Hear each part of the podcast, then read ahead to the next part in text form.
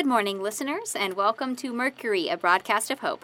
I'm Agnes Drew, and today is day 64 since we came back on the air. Agnes, you okay? Oh, what? Yes, I, I was just thinking it hadn't occurred to me until I said what day we were on, but we've been thinking we were offline for about three months or so, plus the additional 64 days. It's probably getting close to Christmas. Did you just say Christmas? It is almost Christmas. I love Christmas. N- no, we're not sure. I just said it was probably getting close. We seem to have drifted right past Halloween and Thanksgiving, and it's probably December now. I didn't realize you were this enthusiastic about it. It's my favorite time of the year, hands down. I just love it so much. The holly, the tree, the candles, candy canes, decorations, carols, just all of it. It's all so amazing. Okay, but you know we might not get to do anything like that this year.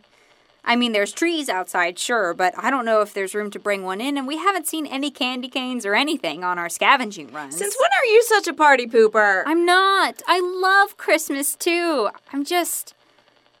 This is really unexpected coming from you. And if you're going to get like this, then somebody has to be the practical one and point out that some of those things are a lot harder now than they used to be. Oh, those things don't really matter.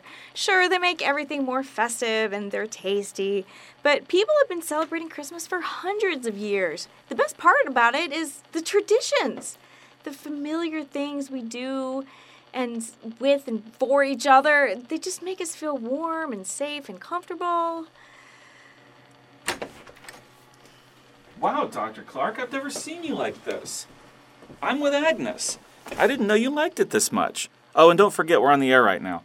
Uh, let's make this about our listeners as much as about ourselves. What kinds of traditions? All of them. I went into marine science, yes, but I used to also love history, especially history about Christmas and the origins especially history about Christmas and the origins of tradition. Tell us some.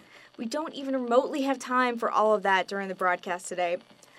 But I will say that one of my favorite parts about Christmas is the fact that part of its history includes so many other festivals. The Norse celebrated Yule, and that's where we get the Yule log. They would burn a log and feast for as long as the log burns, and believed that every spark that came from the log represented a pig or a calf that would be born in the coming year, which is really important if you want fresh meat. The Romans had Saturnalia, which is basically a really big party. The winter wasn't as bad in Rome, so there was plenty of food and drink available, and they really took advantage of it.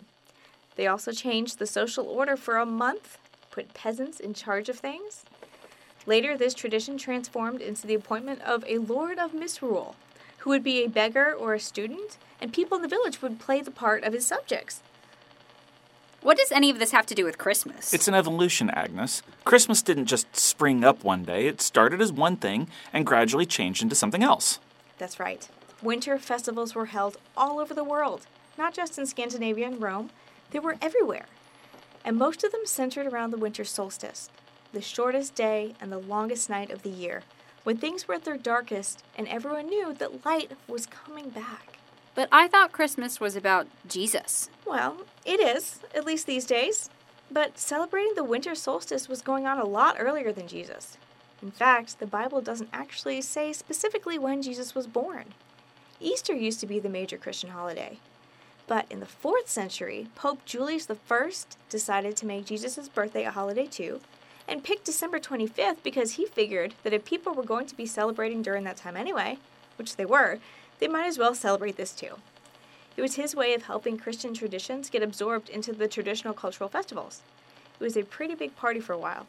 So big that in the 1600s, the Puritans actually tried to get it outlawed because there was no scriptural justification for it and associated it with paganism and idolatry. Wow. So, how did it get from there to here? People like a party, what can I say? Plus, in the 19th century, it changed from being a big party to being a celebration of family togetherness, charity, and goodwill towards others. Washington Irving actually had a big part in that by writing the book called The Sketchbook of Geoffrey Crayon Gent, where he went into a lot of really neat traditions, most of which he made up. What, the legend of Sleepy Hollow guy? The very same.